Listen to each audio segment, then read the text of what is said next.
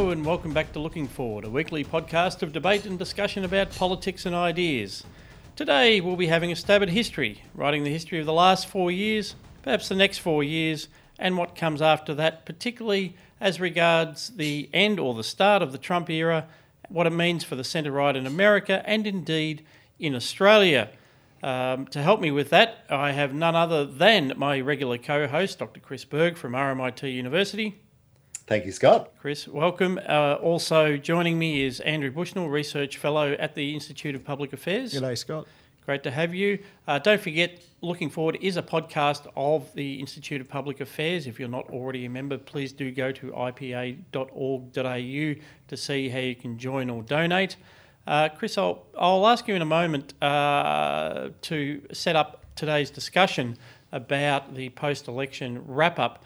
And of course, later in the show, we'll have our usual books and culture segment.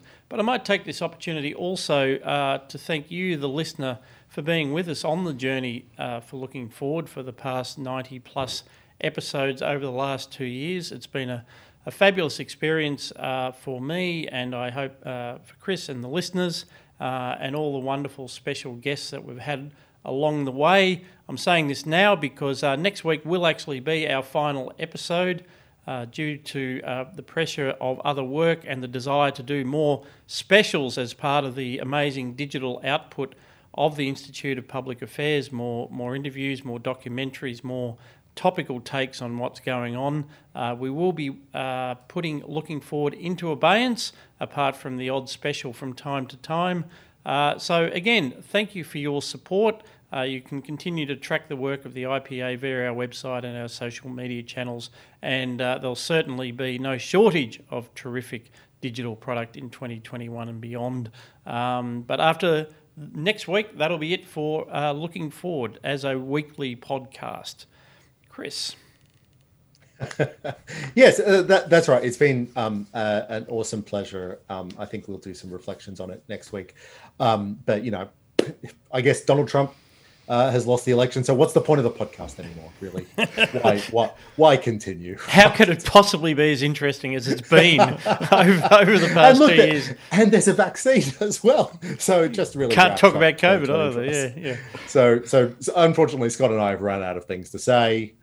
So we thought we'd wrap the podcast up. Speak for yourself, Bert. No, but yes, less facetiously, but indeed. But we'll talk. Right, we'll so talk. Let's talk about this week, shall we? So we actually did a couple of wrap-up episodes, well, not a couple of episodes, but we have had a number of episodes on the U.S. election. Obviously, we had one. Turns out on the day of the night of the election, U.S. time. With Gideon Rosner and Morgan Begg. I thought it would be, and we thought that would be interesting to, now that the election is wrapping up, and maybe we'll talk about how wrapped up it is, but it would be interesting to talk about, and important to talk about, the legacy that Trump has had, not just on the Republican Party, because that's interesting, but it's also, you know, not Australia. But what legacy that administration has had on the free market movement in Australia and around the world? One of the long-run themes that we've had on this podcast has been the tension in the coalition or otherwise between libertarians, classical liberals, conservatives, and the new generation of national or nationalist conservatives, or however they like to be described. Now that it looks like Donald Trump has lost the 2020 election and Joe Biden will be the president, I thought it'd be good to reflect on that legacy. Why don't we start, though, with the very practical questions? Now, I think that Donald Trump is doing himself an incredible disservice, and certainly doing an incredible disservice to those who would support his political revolution by challenging the election at this stage. But Andrew, what I want to ask you, as someone who's possibly more sympathetic to the Trump movement than I, is over the last couple of weeks, how have you seen or reassessed or reconfirmed your view about the evolution of center-right politics in the US and the world? How is the post-election affected or not affected how you think about it? It's a good question, because the last month has been, I think we could say, highly unusual in that. Just a tad. It's a bit odd. But what I would say is that now you, in any situation like this, you're going to get a few people who try to take advantage of it to boost themselves, colloquially called grifting. And so there's been a few fanciful claims made about, I think, what happened in the election. And some people tried to take advantage of that. But I think overall what the way it should be viewed is that as Trump looks like he's moving to the exit, and there's only one really outstanding court case now, he's setting himself up to be the leader of the opposition. Basically, he's saying, I'm not going anywhere. If you believe the reports, I think it was in Axios, he's even planning to have a counter rally on Inauguration Day, which should set the tone for the next 4 years. And I think his supporters will be with him, because there's no concern here about undermining the legitimacy of a Biden presidency or anything like that. All of those complaints are simply nonsense in the wake of what happened to Trump. In the way that Trump's presidency was deliberately destroyed from the outset by people within his own administration, within the executive over which he was nominally the head, within the Republican Party, and of course the lies told about him by the Democratic Party, there's really no concern. There's no reason for Trump not to be combative like this. And I think the question can be turned around.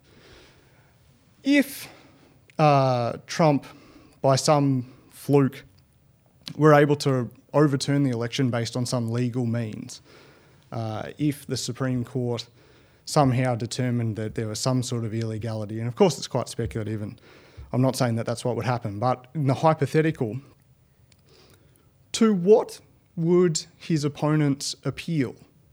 Why would they say that if all of the procedures are followed and the combative tone is followed to the nth degree and produces this remarkable, what would be a historical result of changing an election after the fact. Suppose that happened based on an entirely legal procedure.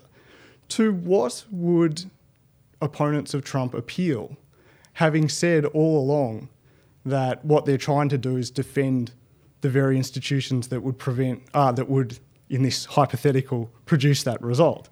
They couldn't actually do anything. There's no reason for Trump not to exhaust every single procedural step, and especially when you think about it in terms of setting himself up to lead the opposition to Biden and essentially do to them what they did to him.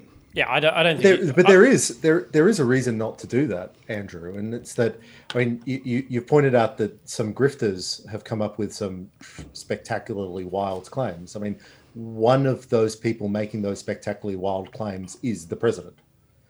So it's not as if he's been only concerned with the narrowest of claims of election misconduct. It's that he has been the primary vehicle for the wildest of possible claims.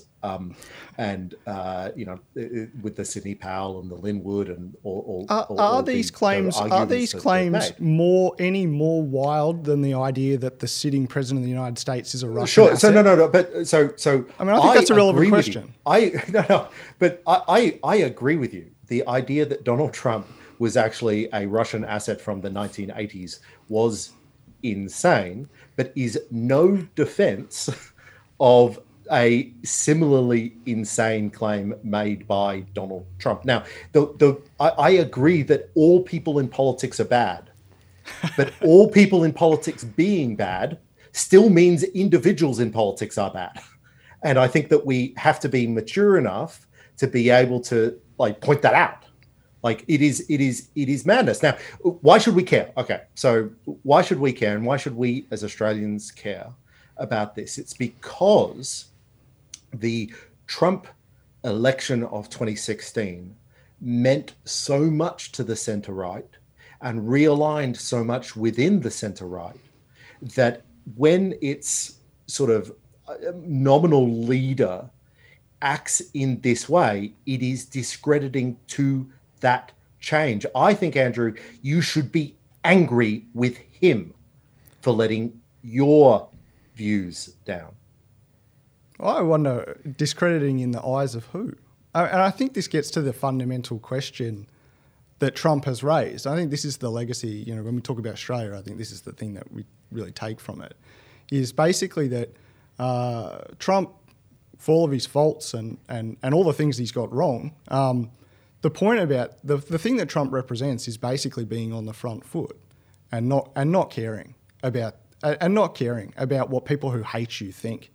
That's what he represents in the culture, is to push back, and so the idea that in some way Trump being what he's always been, which is a wild outlier in a way in his willingness to take on his haters and stand there and cop their abuse.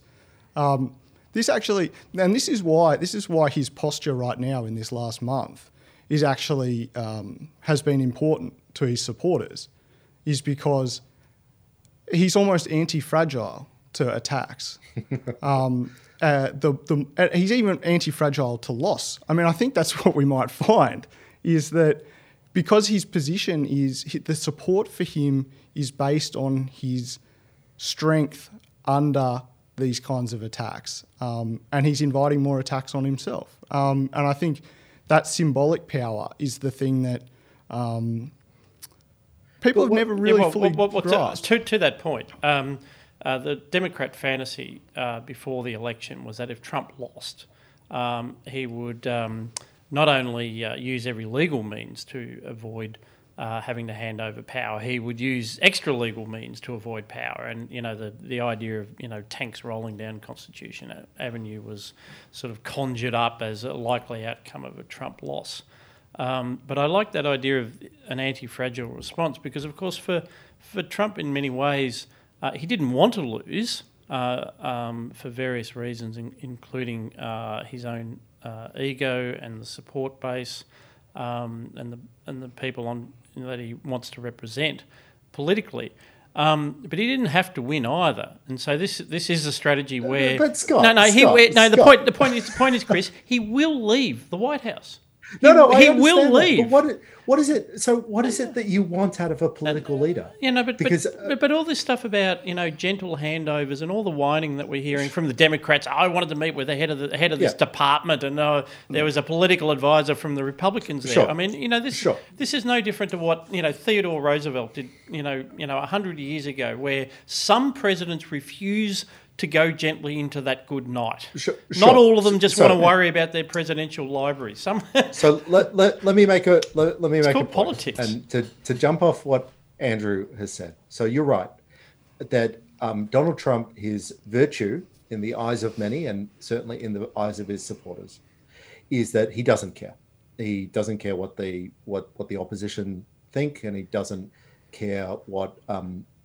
He will be Trump no matter what happens. He will be the most Trump he can be. Now, it turns out, though, that being the most Trump he can be has meant that he's lost an election as a first-term president, because being the most Trump you can be brings out the opposition because you don't care what they think. Now, to my mind, that strikes me as a point against him. If what we care about is positive public policy change in the direction of liberty. Now, if we care about Donald Trump as an individual, then, you know, maybe losing is not actually a loss. You know, he will survive this. I don't care whether he survives this. I care about the public policy agenda. I care about can we get deregulation? Can we get good conservative or classical liberal judges? And I'm yet to hear an argument that having Donald Trump for one term was better than having a less Trumpy Republican for two terms. And I think that's the burden that has to be proven. But I think it's... you got to take a longer historical view about what... That's all I do. About what's being attempted here. So you ask, well, what are the policy outcomes? We've got better policy outcomes in the last 4 years. Maybe. I mean, who knows? But these last 4 years weren't the whole game. The game is actually to have an administration that actually represents these voters and doesn't thwart what they want. I mean, even something as simple as building a wall, literally something that humans have been doing for thousands of years, was impossible, even though Donald Trump was nominally the head of the executive. That is what is actually at stake in the long-run historical game that is being played here. And that's why, things like Trump won't leave, he'll put tanks on the streets. He doesn't need to do that. Because the point is not about exercising political power in the short term. This is the thing. It's about access to political power and using it and being allowed to use it in the longer term. It's not about these 4 years. The people who is that an argument that the next Republican president will have the ability to do more because of Trump? What Trump has succeeded in highlighting is that for the people who support him, the system is now, as he always says, is rigged against them. How do we know that this is a change that he has managed to highlight? Well, Trump lost in an extremely unusual way in the historical pattern of presidential elections in the United States. He is the first nominee since 1960 to win Ohio and Florida and not win. Which are generally considered fairly representative states of Middle America. He won 18 of 19 historic swing counties across the country, usually considered bellwethers. What happened in this election was highly unusual. It's the first election where turnout in heavily Democratic cities was able to swamp the votes of regional and outer suburban voters in key states. And what that signals is a shift, right, in how America is governed and whose views actually have access to executive power.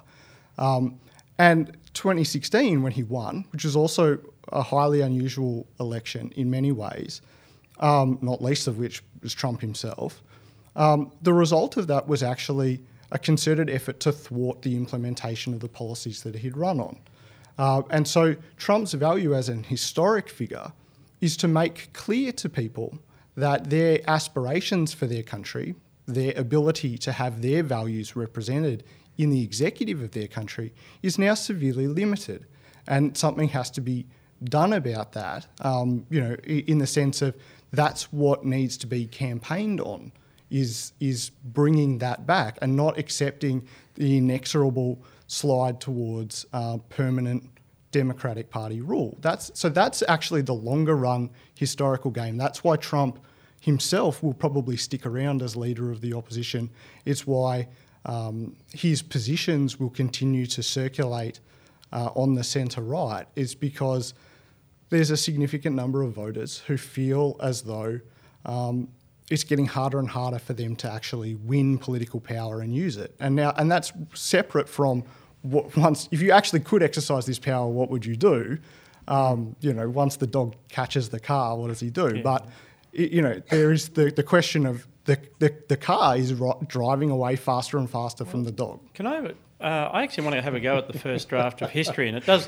That is a beautiful metaphor for the whole administration. Well, it is. It is. I mean, this is the thing about the dog that called the car, which was the Trump insurrection, and what an amazing insurrection it was. I still don't believe any other Republican candidate could have won. So there is no counterfactual in which you have a two-term Republican against Hillary. There is no counterfactual in which a two-term Republican Party comes. But one of the things I've been grappling with was I came of age in the Reagan era, and And so one of the things I've grappled with over the last 4 years is to see the Trumpists essentially denigrating the legacy of the Gipper, because I lived it in real time. I saw the outcome being the end of the Cold War with virtually complete victory, a vindication of anti-communism, a vindication of fusionism. I saw morning in America, the economy turned around through tight money, tax cuts, at least a notional commitment to smaller government. And then all of this was denigrated by the Trump insurgents. And I think one of the things that we'll see in history is not so much that the insurrection changed the Republican Party from one of Reagan, or God forbid, one of sort of the East Coast establishment Bush family, to one of Trump. We'll probably see the continuities, because Reagan wasn't Reagan when he was Reagan. This idea of the historical Reagan that the Trump insurrectionists painted was not what it was like at the time. He was seen as an incredibly divisive figure as well, Chris.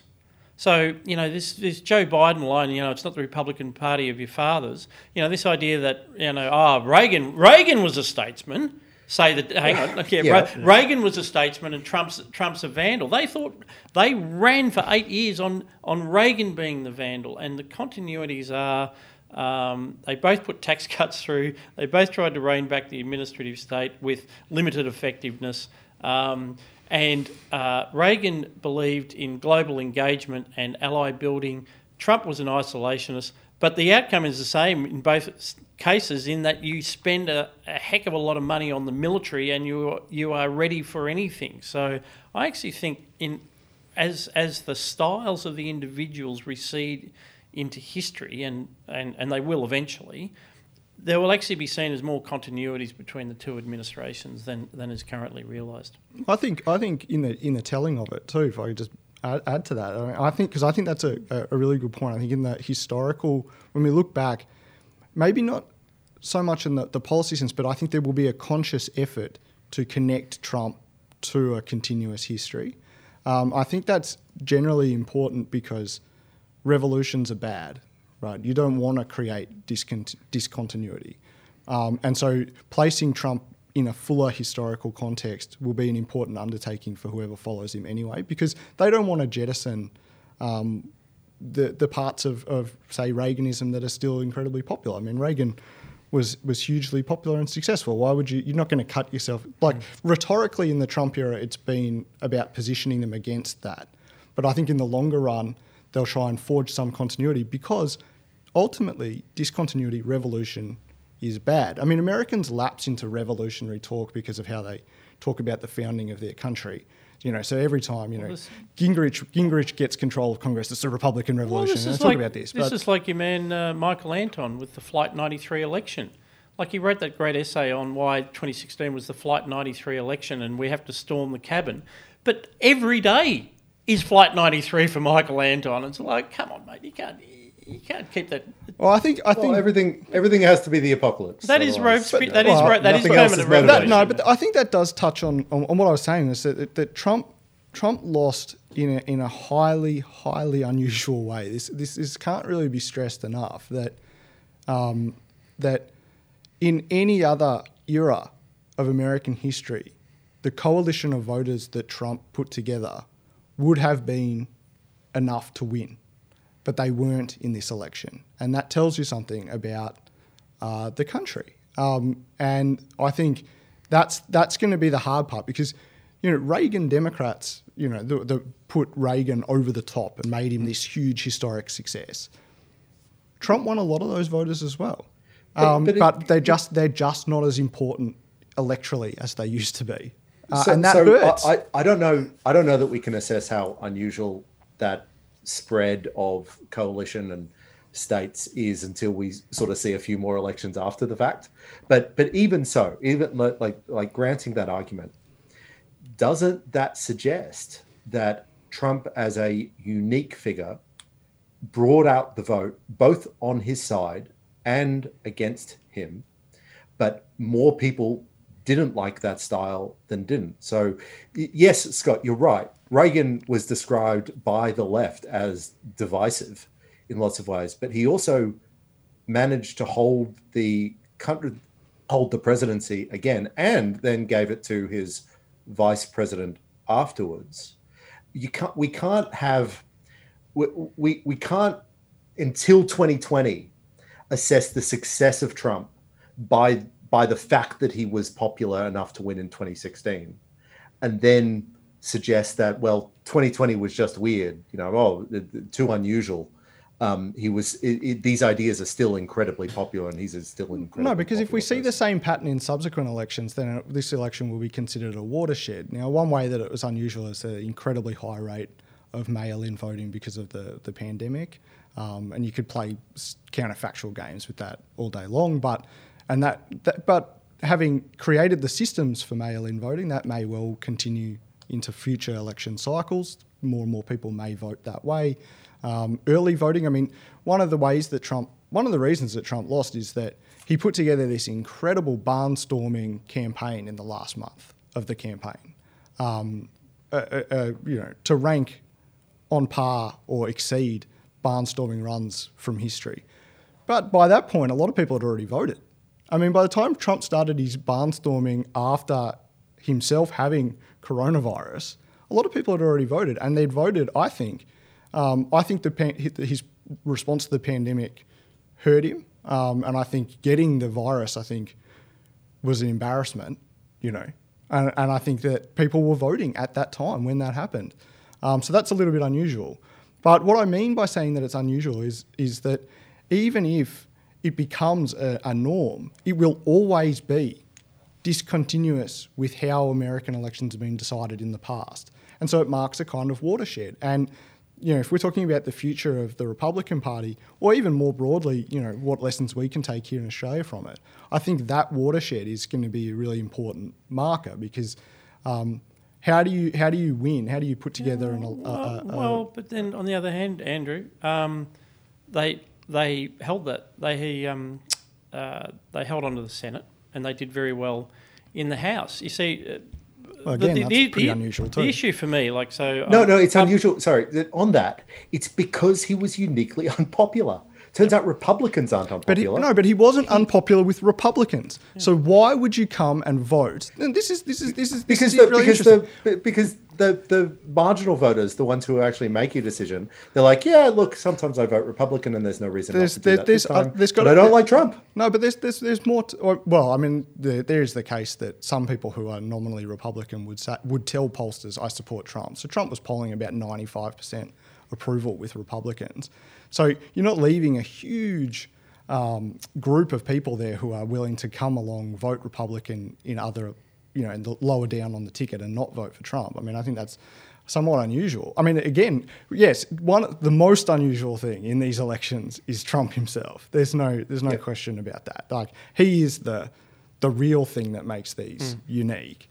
But that said, there are other things that Trump did that were historically unusual. His high support among Latinos, particularly in Florida, the Cuban population there. Yeah. There are different ways that he was unusual. And that's the future. I was reading a New Yorker piece that a friend sent me.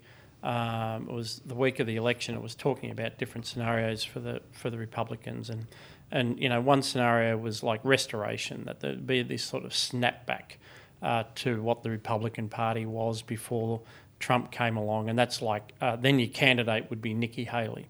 Or the other one is to complete this process of reversal, where the Republican Party becomes the party of the common man, and not just whites either, but completes a sort of a class and culture-based reversal, which is actually going to keep on doing even better and better with Latino and other minority voters. Trump, I think, was polling 30+% amongst African-American men under 50.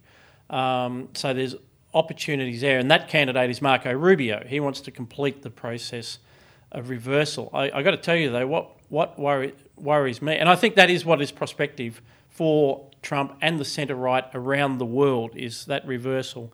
What worries me, though, is if Trump is the leader of the opposition, the process will not be completed. It just reminds me too much of Joh Bjelke-Petersen in Queensland, Jeff Kennett in Victoria, other strong man leaders. When they're out of office but still in power, they have a corrosive effect on those who come after. They're always, anyone who comes after looks small in their shadow while they're still on the scene. And if I can see why Donald Trump's not riding off into the sunset. What worries me is that he won't be securing his legacy. He'll be destroying it, just like Teddy Roosevelt screwed the Republican Party. And that's what could happen. And that's a way to think about what the implications are for the future here, particularly in Australia.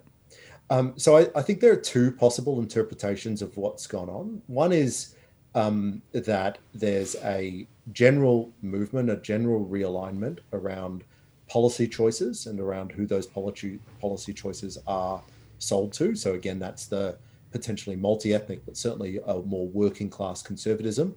Now, working-class conservatism is not a new idea by any stretch of the imagination. And again, Reagan had a lot of that, but Trump has made it. It was the original premise of Tory democracy as well. Yeah, so, but it seems to it's a big part of the Trump story. The other interpretation, though, is that there's something just special about Donald Trump that the conservative movement just really, really liked. Now, that's because he's an unusual character. That's because he doesn't care what the left thinks. That's because it looks like he's entertaining. He's entertaining. Yeah, he's funny. He's the other thing. You want to listen to him. Yeah, he's funny. That's the thing the left never got. Wouldn't it be funny to see if he was president? Was a big part, I think, of 2016. No, I mean, he's actually funny. He's funny. He makes, you're listening to him, his speeches are hilarious. But if that's the case, and it doesn't have to be an either or, but if that's the dominant part, then there are no lessons, right? The Australian conservative movement can't just find a funny New York developer and pop him up and get him to talk about immigrants or something. Like, we can't do that. We'd be stupid to try. And it's the same again for the Republican Party. It's either Trump or no one. Or if it's this more general change, then that is replicable. No, I think Trump definitely. There are a fair number of people who are probably Trump only voters. They're Trump voters. They're not Republican voters.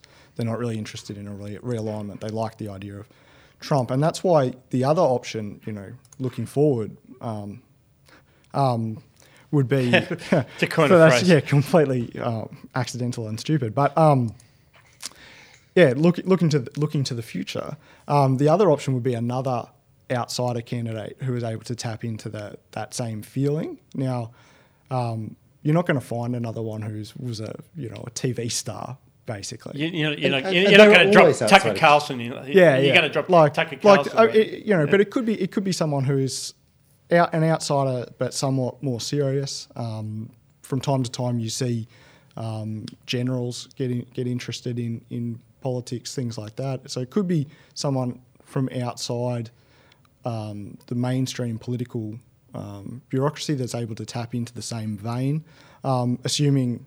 And that's where I think perhaps I would differ from you, Chris, in that I think that there is a vein to tap into.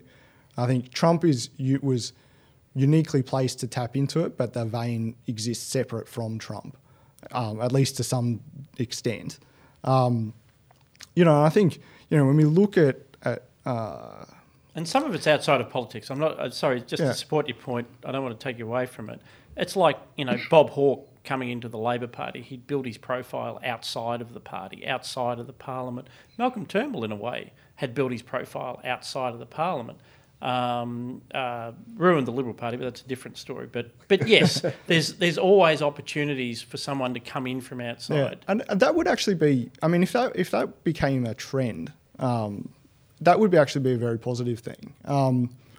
The professionalisation of the political class has been a real driver of this gap opening up between the political class and the people they ostensibly represent. So to the extent that Trump might represent in some way a willingness to look beyond that group of people and say, well, actually, you know, we can install as our representative really anyone, anyone who agrees with us. That's what the Tea Party was about too, you know, pre-Trump.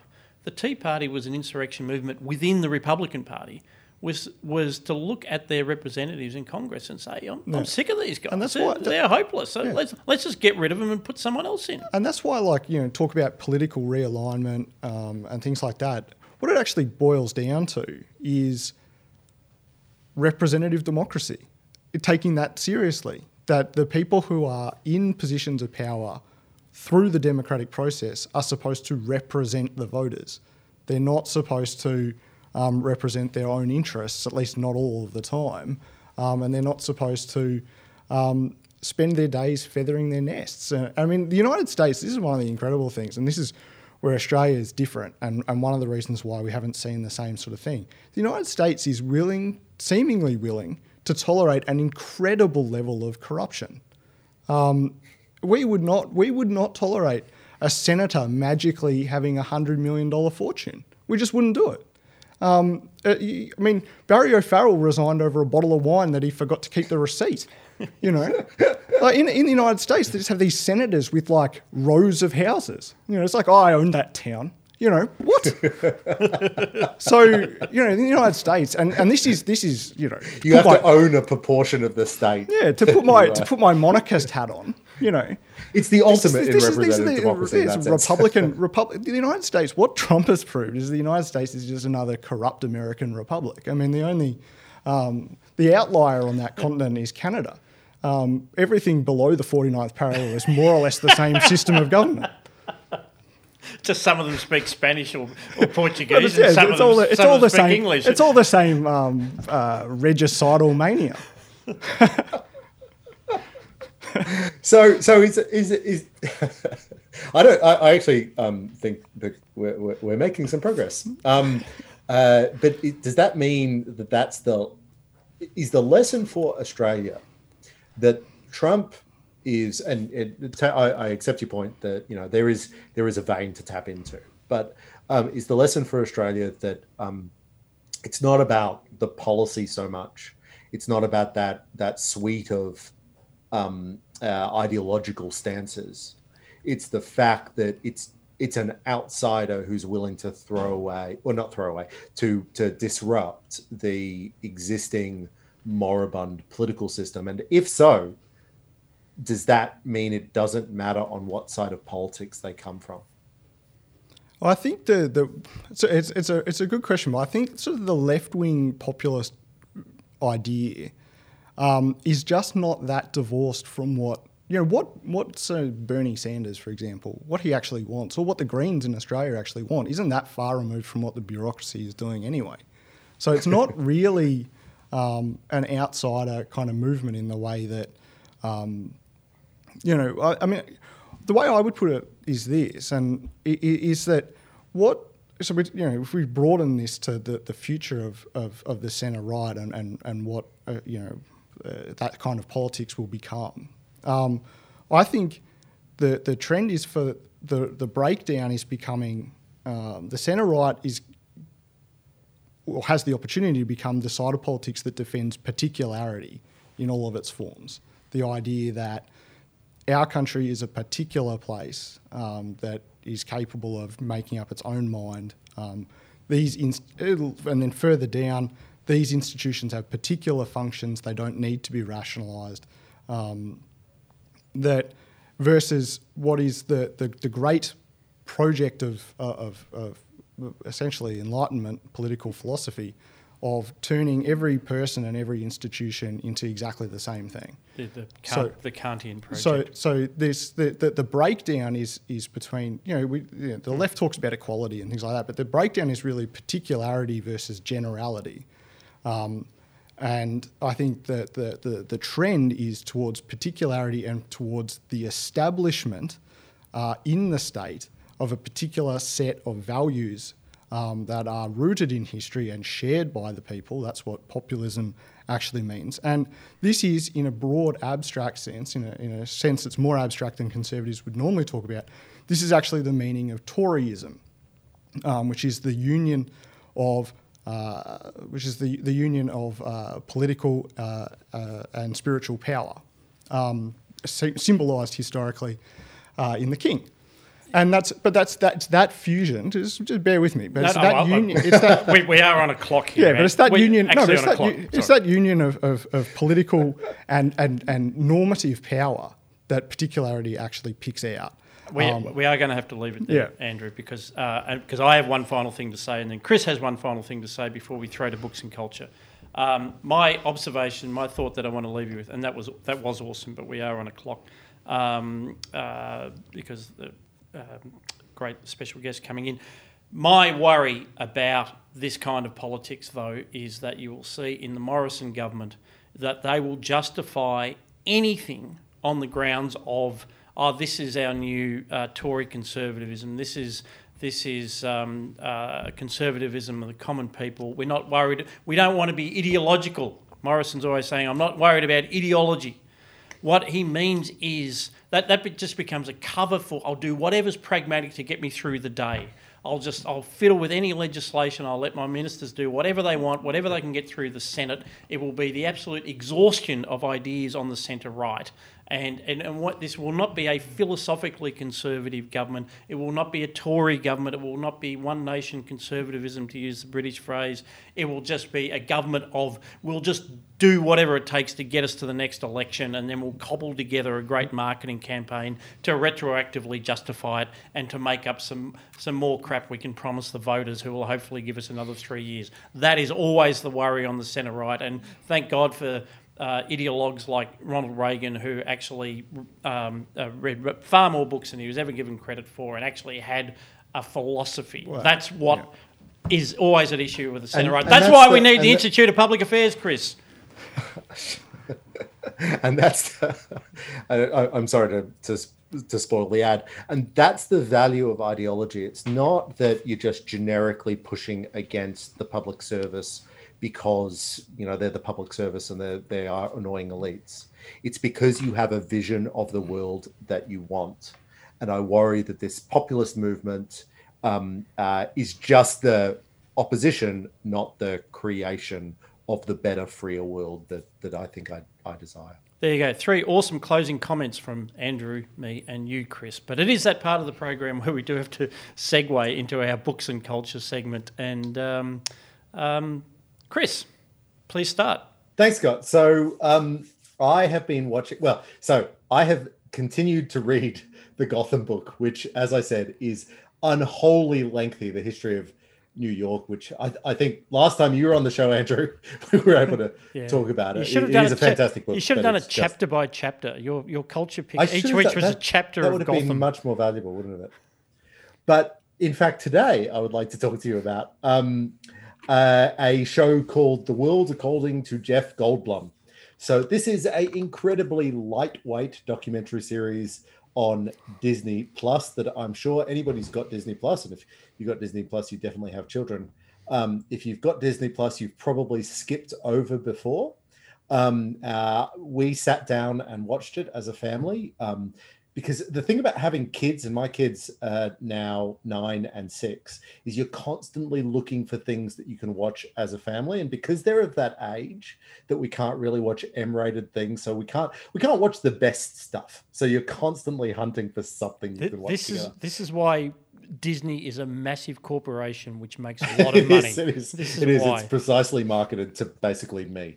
It's got to be adequate for the parents and enjoyable for the children. Anyway, so this documentary series is Jeff Goldblum just investigating things. So, for example, this is he investigates sneakers, ice cream, tattoos, denim, barbecue, gaming, just really nouns. Jeff Goldblum investigates nouns.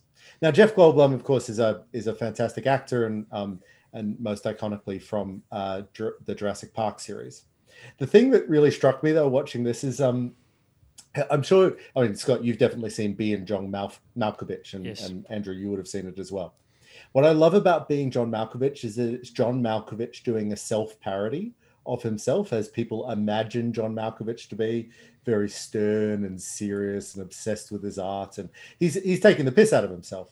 I can't help but watch this and think, this is Jeff Goldblum playing the character called Jeff Goldblum, pretending to do a documentary. Some people might find it a bit much, and it can be a bit much, but it is nonetheless something perfectly adequate you can watch with your preteen children.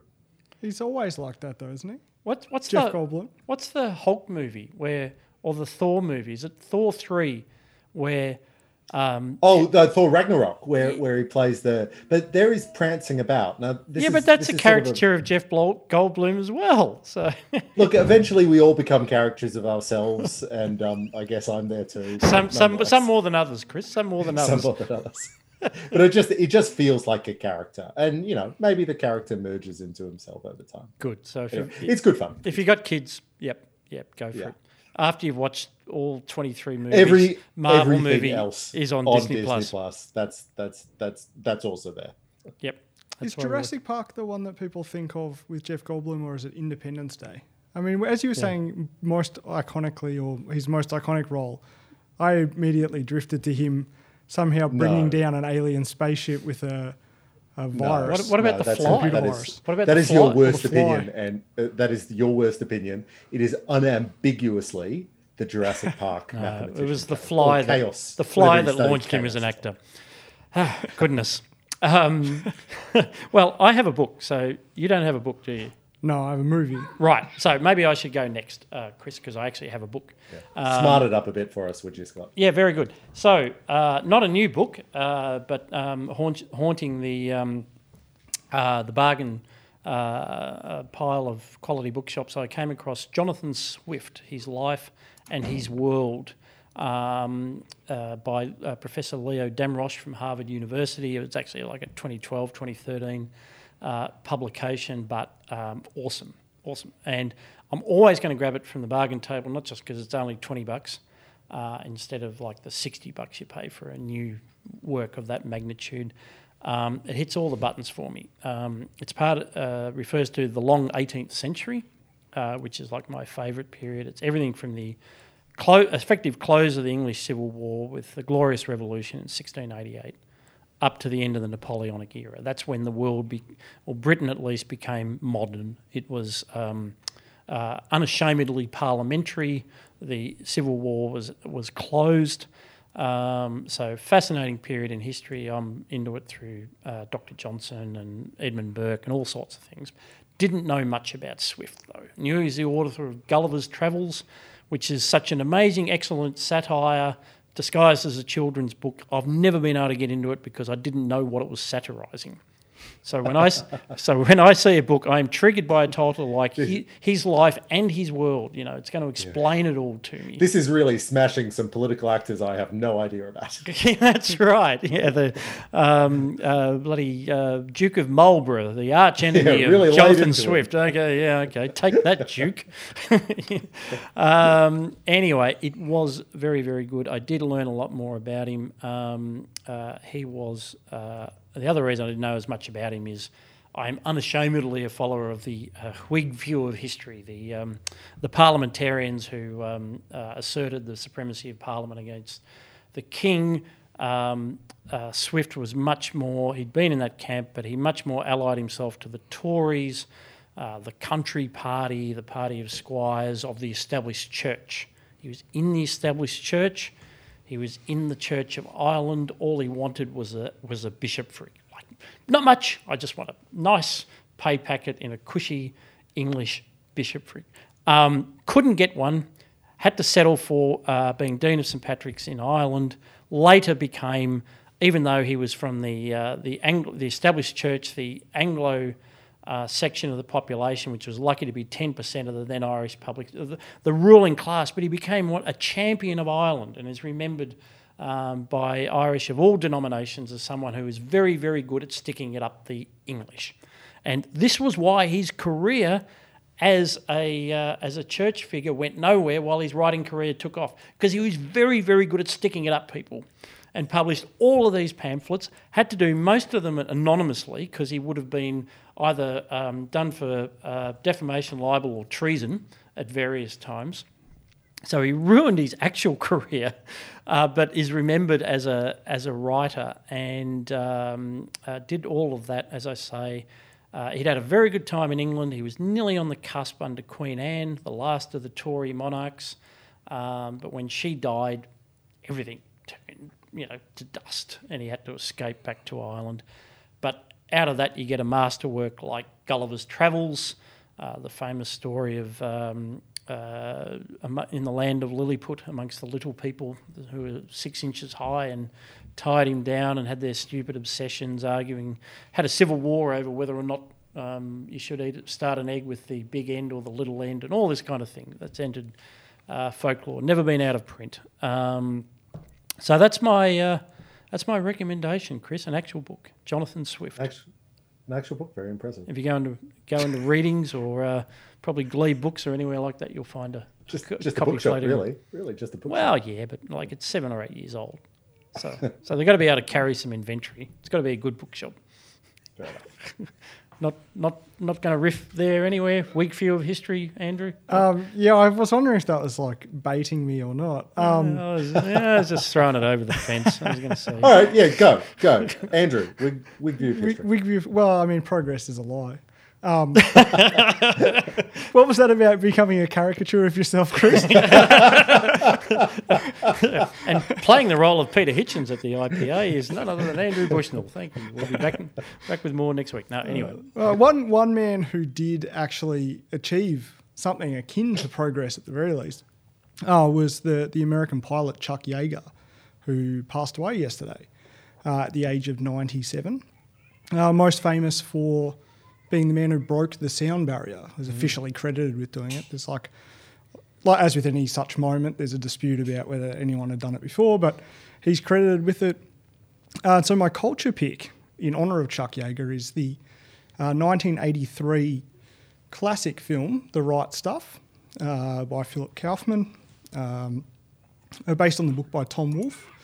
Now this year, actually I think it was might have been Disney as well, Chris, made a remake of this, a series, which I haven't seen, because there's really no reason to remake a film as good as this one.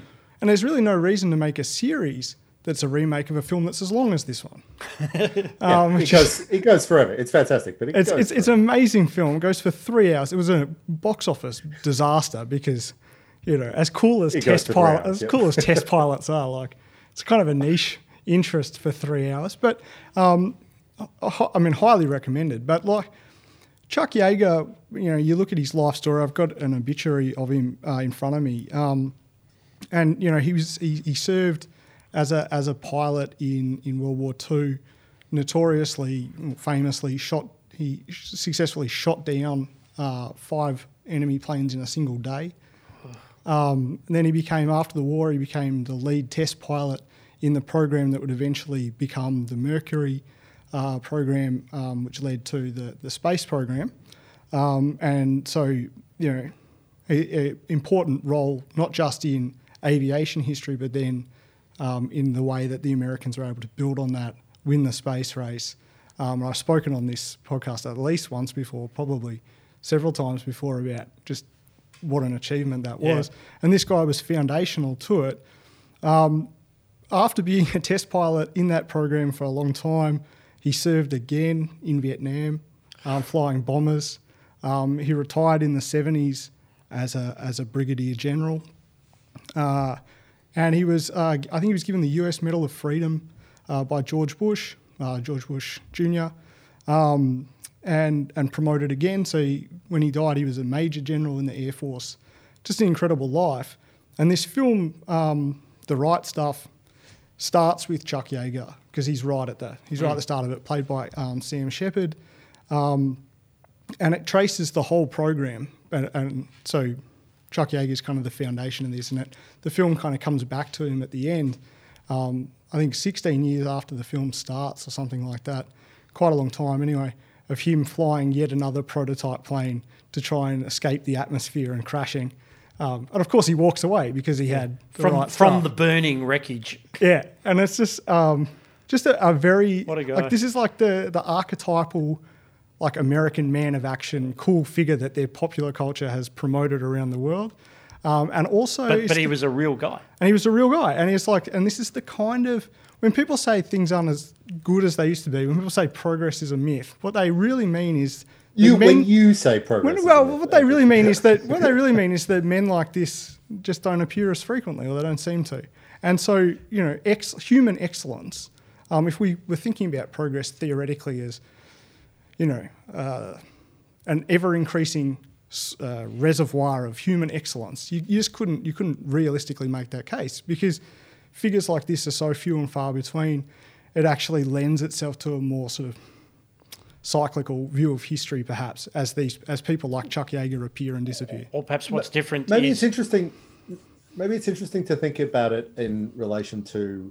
So I mean, Chuck Yeager obviously is that hero, but just thinking about The Right Stuff versus a more recent version of that story, or close to version of that story, which is the First Man, the story about Neil Armstrong and Apollo 11.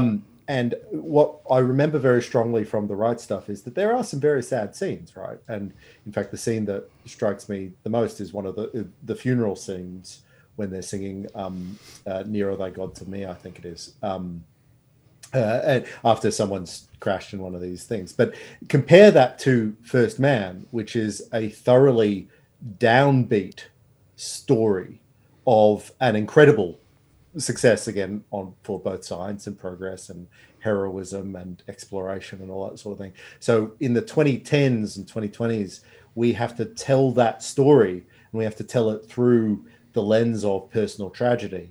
Whereas even as recently as 1983, we can tell that story as a story of great heroism where there is sadness, but it is the heroism that comes first. Yeah, I think that's right. I think there's you can sort of track American storytelling in a way that the emphasis in First Man is on, I think I mentioned this on this podcast, is that it's on the grueling endurance nature of this kind of work, that it's not all just like, risk-taking is not all fun. There's a lot of preparation. It's not all just work. Stepping down off the ladder. Yeah. Onto, and like, I'm here. And I think that's right, because it really comes through in The Right Stuff, that it's a celebration of this kind of character and what this kind of person is able to achieve. Do they have the right stuff? Yeah. Like imagine actually setting a bar that people have to reach. Do they have the right stuff? If they don't have the right stuff, they're out of the program. Yeah. And so just a tremendous story of human excellence, and incredibly, the foundation of it is a real man. Yeah, Vale Chuck Yeager. What a nice note to finish on, and a great movie. And I remember, you couldn't see it at the box office; it was too long, and then it just spread by word of mouth and DVDs. And that's now one of the, it's preserved by the Library of Congress and things. It's considered a classic. Yeah, pretty awesome. Great choice, Andrew. Thank you for that one. Thank you for yours, Chris. And of course, as we mentioned before, we'll be back next week for what will be the final episode of 2020, and indeed our final episode until further notice, due to all the great plans that we have for 2021. Final reminder today that this is a production of the Institute of Public Affairs. If you'd like to join or donate, please do go to ipa.org.au. I'd like to say a big thank you to my fellow panellists today, Dr. Chris Berg. Thank you, Scott. Andrew Bushnell. Cheers, Scott. Big shout out to the lads in the control room, particularly Saul today, for all of your work. And we'll be back with more next week.